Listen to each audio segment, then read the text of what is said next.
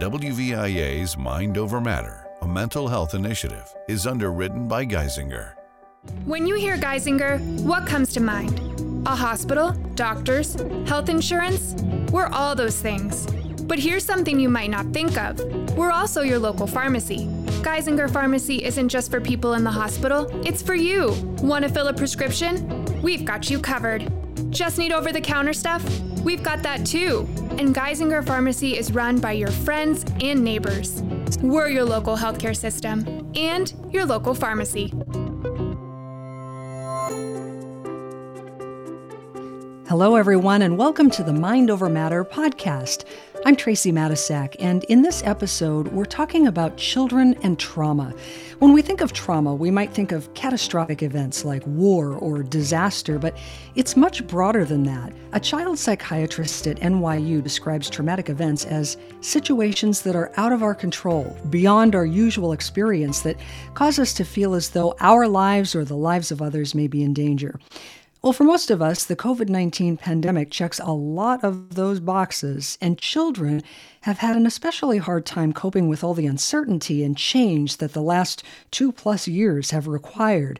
The good news is that there are things that we can do to help the children in our lives and ourselves for that matter. Our guest is Lynne Gallagher, a licensed clinical social worker and certified clinical trauma professional who works with children and families in Geisinger's psychology department. Lynne Gallagher, welcome to the Mind Over Matter podcast. Thank you. Thank you for having me. As you heard, I read a definition of trauma a moment ago that describes it as a situation that's beyond our control, that's unusual, that causes us to feel like our lives might be threatened. Does that sound about right to you? Absolutely. Trauma is definitely something that impacts us when we least expect it, I would say. And what would you say, Lynne, are some quote unquote simpler examples of traumatic situations? I mean, we think about, you know, war veterans, we think about people who are in disaster zones, but but as we said, it's it's more than that. How else might you define trauma or what might be some examples? Some smaller examples of trauma that children face would be the disruption of their family, you know, whether their parents are incarcerated or both parents are working, they're left to take care of themselves. Homelessness, hunger, um, being cold, you know, not having warm clothes or utilities are being turned on and turned off, um, not having, you know, warm food. Yeah, just not having basic needs met, it sounds like. And in your experience, how does trauma manifest itself in children? And is it different from the way that it might show up in adults? Absolutely. Children may demonstrate their trauma um, symptoms very differently from adults. They can become more attention seeking. They can be a little more disruptive in, say, the classroom setting or the home setting.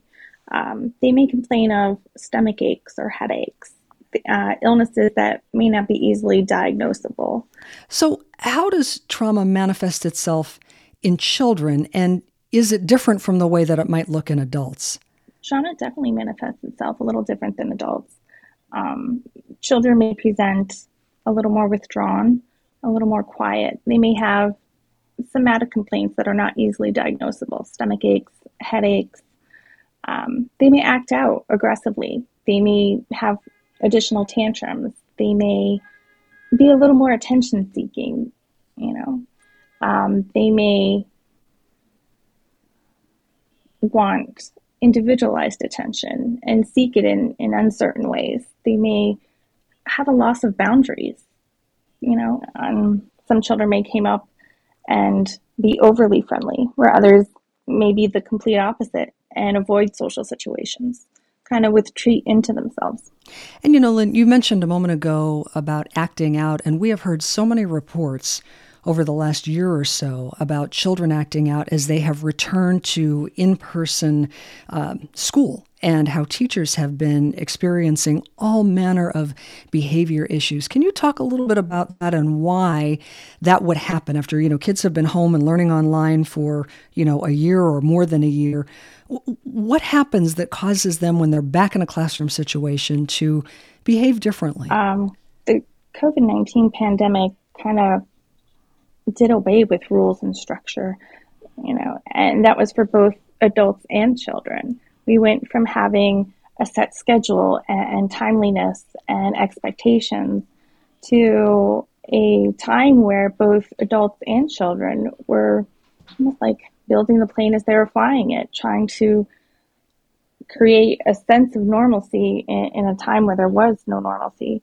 So returning and taking that change and that abrupt transition from being home and having those freedoms back into that structured setting is definitely abrupt and um, could result in, in a almost like backlash uh, of against that sense of control. Yeah.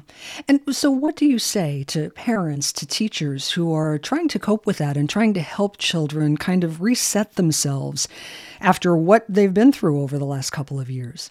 I think structure and scheduling is extremely important.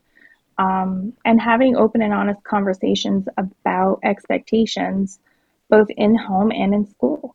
Having conversations about your feelings, about the struggles, about what they actually experienced when, you know, school for some children is a safety net. There, there is that stability that's there for them, whether it's the teacher greeting them every day or the meals that they're um, being fed or being with their friends. It's a warm building. Um, and having that taken from them could be traumatic. Reintroducing them into that and the uncertainty that it's going to stay um, is something that needs to be discussed on an ongoing conversation to make sure all their needs are met, whether they're in school or not. Sounds like we're kind of in a place where we have some work to do in terms of hitting the reset button, right? And having conversations that we might not have had to have um, in order to kind of get everybody back on the same page.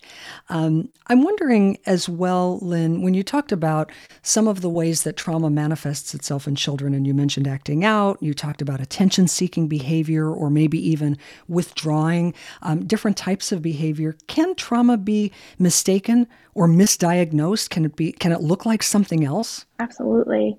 Um, oftentimes, children and parents are are coming in and saying, you know, my child has anxiety, my child has depression, um, my child has ADHD, you know, their inability to focus or uh, inability to manage or just cope with feelings. After talking and with them and sitting and going through maybe some life events, we realize that perhaps they aren't, you know, anxious and depressed. They actually have some sort of traumatic event that happened to them um, that may have manifested into these other symptoms. Yeah. And of course, the pandemic also exacerbated inequalities that were already there. You know, families that were struggling to make ends meet often ended up worse off if a parent lost a job or, you know, maybe they didn't have the childcare they needed or the resources to be able to educate their kids at home for such a long period of time. Can you talk a little bit about the effect that that kind of stress, the ongoing stress, can have on children. And, and I'm especially interested in what it might do as far as their brain development is concerned. Can definitely impact brain development. Like I said, it may give them a sense of hypervigilance, um, the inability to develop effective coping skills, um, that constant fear and living with the unknown could could stunt them. Um, you know, we talk about development of emotions and when we refer to trauma, we always say, you know, let's go back to that event, the most traumatic event that have occurred, and what age did that happen? Um, that's typically where they stop developing emotionally. They get frozen in that period of time, and it's difficult for children to move past that without, you know, support and realizing that there's um, better coping out there so, in your position, Lynne, in your role in working with children, how do you help kids who do get stuck in that place, wherever that trauma happened? How do you help them identify it and then work through it to get past it? A lot of it is um, just that consistent support, giving them that, that sense of security and safety that they're coming here. Um, it's a safe space. I will be there for them. I will never get angry with them. I'm not going to judge them. And the pandemic, of course, um, also exacerbated inequalities that were already there. You know, families that were maybe struggling to make ends meet uh, ended up worse off if a parent lost a job, or, you know, perhaps they didn't have the child care that they needed, or even the resources to have their kids educated at home. What kind of effect can that kind of ongoing stress have on children? And I'm wondering especially about how it could impact their brain development. in regards to brain development and trauma, um, we always look at the time frame where the trauma occurred. You know, if a child, say, experienced a trauma perhaps at six years old and they're now 12, we always like to think that their emotional development perhaps was stunted at that six year mark. So we need to make sure that we are recognizing that you know, meeting the children where they are and building that emotional development from that age. And what does that look like, practically speaking, Lynne? So let's say that you're working with a child who has had a traumatic experience, they've become stuck there. Where do you start in helping them to get past that? Um, reassuring them that they can come into this space and share what they need to share, um, and there would be no repercussions for them for sharing. Meeting them at you know, that their space where they are, if they're angry or, or hurt or what have you, meeting them there, processing that, talking through it, and then developing those positive coping skills uh, to move forward and past it. So, might you use like cognitive behavioral therapy? Might you have them, you know, either reframe what happened to them, or would it just be sort of talking through it and helping them to think about it differently? What does that look like? So, cognitive behavioral therapy um, is often used with children depending on age. We also may incorporate some play therapy techniques, um, getting them comfortable, but definitely reframing and offering that constant reassurance. Yeah. We have much more to talk about. We are talking about children and trauma. We're going to take a short break, and we'll be back right after this. WVIA presents a Mind Over Matter Minute. Hi, I'm Dr. Kylie Oleski from Geisinger. We know stress can lead to feeling anxious or distressed, but not everyone realizes it can also cause physical symptoms. Recognizing these symptoms can help manage stress and the symptoms triggered by it. Symptoms include trouble sleeping, tension in the neck and shoulders, headaches, tiredness, and stomach upset. Severe or long term stress can lead to anxiety, depression, and health problems. Some stress management strategies include relaxation techniques, deep breathing, mindfulness, and yoga, physical activities like walking, and doing something you find enjoyable. Also, talk to a loved one. Remember, you are not alone. For more, visit WVIA.org forward slash Mind Over Matter or dial 211 to speak with someone who can help. Mind Over Matter is presented by WVIA in partnership with Geisinger. You're listening to the Mind Over Matter podcast, and we are talking about children and trauma. I'm talking with Lynne Gallagher, who is a licensed clinical social worker and certified clinical trauma professional at Geisinger's psychology department. And Lynne, just been thinking about the fact that there are so many reasons for children and adults, for that matter, to feel a sense of fear in the world that we live in. You know, beyond the COVID 19 pandemic and all the stressors that came with that. We've got the alarming number of school shootings that have taken place and the constant threat of it happening again. I mean, that alone would be enough to generate a lot of anxiety. And so, I guess my question is what can parents and teachers and other adults do, you know, beyond clinicians? What can parents and teachers do to help kids who are struggling with just the fear that comes with, you know, living in the world we're living in right now?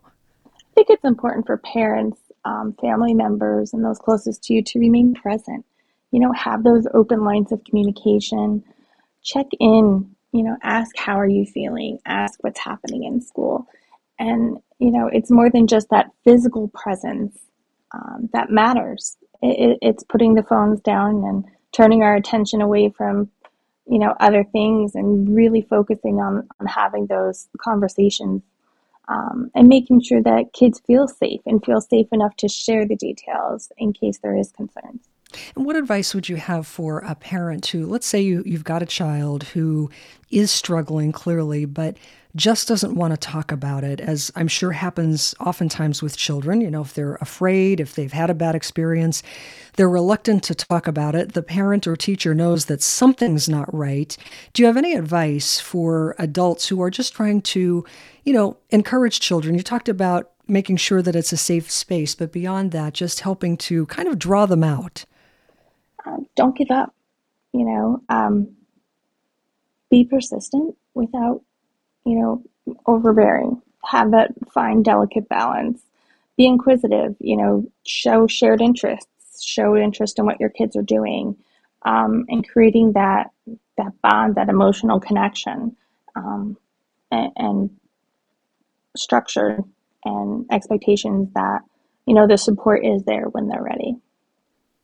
And what do you tell parents, Lynne, um, when it comes to helping them manage their own stresses? Because it seems that, you know, a parent's stresses could clearly trickle down to their children. So it's important for the adults to sort of manage their own issues. What advice do you have for, for parents and teachers to kind of keep their own stress in check and keep it from sort of spilling over uh, to the children in their lives? I will always encourage parents and adults alike to seek their own services day to day stressors in and of themselves are overwhelming and challenging to anyone. When you add in having, you know, a child who is also struggling, that just compounds, you know, that daily parenting stress and life stressors. Seek your own services, seek your support groups, you know, talk freely and be honest about it. Be honest about what your needs are. Take a few minutes for yourself and check in. Um, do some self care, self reflection. Um, and don't be afraid to ask for help because it's out there. Yeah. Um, as a therapist, what concerns you the most about the long term impact of stress and trauma on children? We may be creating, you know, that perpetual cycle uh, of revictimization, um, of trauma um, for generations to come. You know, um, it's not uncommon that when you speak with parents, uh, you know, it, it's their own parents have experienced trauma or they themselves have. So it's my biggest concern is if there's not an intervention, you know, then we're just perpetuating this never ending cycle. And I imagine, Lynne, that you must see some people who have childhood trauma but don't even realize that it was trauma and yet it's impacting their life in significant ways. Absolutely. Absolutely. Um, e- even teenagers, you know, it, I treat kids as young as two, but, you know, as old as 22 and beyond. Um, but having conversations about their, their own childhood, which was not that long ago, um, not recognizing that, hey, maybe this wasn't quote unquote normal, but it's, it's just the way their life was, or their family did things. Um, so it is pretty surprising. Yeah, sometimes we can normalize things that really are not normal, but it's all we know. And maybe it's not until we're in a therapy situation or, you know, talking with someone who is a mental health professional that we can sort of connect the dots and figure out that, wait a minute, that that was not normal and, and that's something that needs fixing. Um, at what point do you think that a parent should consider professional help uh, for a child who is struggling? absolutely anytime that you feel, you know, your child is not safe or you are not safe with your child, you know, we, we encourage immediate intervention. But you can always outreach for support before anything happens. Um, therapy does not necessarily have to be a reaction um, to an event or to um, an experience. It therapy can be proactive, you know, and making it part of your normal family system that hey we go and we talk to people and we we make sure we're not physically safe but also emotionally mentally safe and we learn perhaps coping skills in a proactive manner versus a reactive manner and of course, when anyone who has been around young children knows that they can be very resilient, you know, sometimes more than the adults around them. Can you speak a little bit to the resilience that children do seem to have and how we can help them and, and ourselves, for that matter, to cultivate more of it? Absolutely. Uh, children are beyond resilient. Um, oftentimes, you will find that a lot of the children that I work with in even the teen, I'm thinking more so the teenagers that I work with, you know, when we talk about their futures and what they want to do, a lot of it is helping others. I want to make sure, you know, other kids don't feel this way, or I want to make sure, you know, I can help people and make make the world better than what I've experienced. That in and of itself is resiliency. If you look at the mental health field and the recovery field, a lot of practitioners also have experienced some sort of something in their lives that have driven them to want to help others. Yeah, I think that's such an important point because oftentimes, you know, they say that the thing that you know is is your difficult situation in life might be the thing that allows you to help somebody else through the same situation and to really you know some people will even find their life's work out of that um, lynne gallagher thank you so much for thank taking you. time to talk with us lynne is a licensed clinical social worker and certified clinical trauma professional in geisinger's psychology department lynne we so appreciate your time Sure. Have a good weekend, guys. I'm Tracy Matisak. I want to thank all of you for listening to the Mind Over Matter podcast. For more information, check out our website at wvia.org slash mindovermatter. We'll see you next time. WVIA's Mind Over Matter, a mental health initiative, is underwritten by Geisinger. When you hear Geisinger, what comes to mind? A hospital, doctors, health insurance? We're all those things. But here's something you might not think of we're also your local pharmacy. Geisinger Pharmacy isn't just for people in the hospital, it's for you. Want to fill a prescription? We've got you covered. Just need over the counter stuff? We've got that too. And Geisinger Pharmacy is run by your friends and neighbors. We're your local healthcare system and your local pharmacy.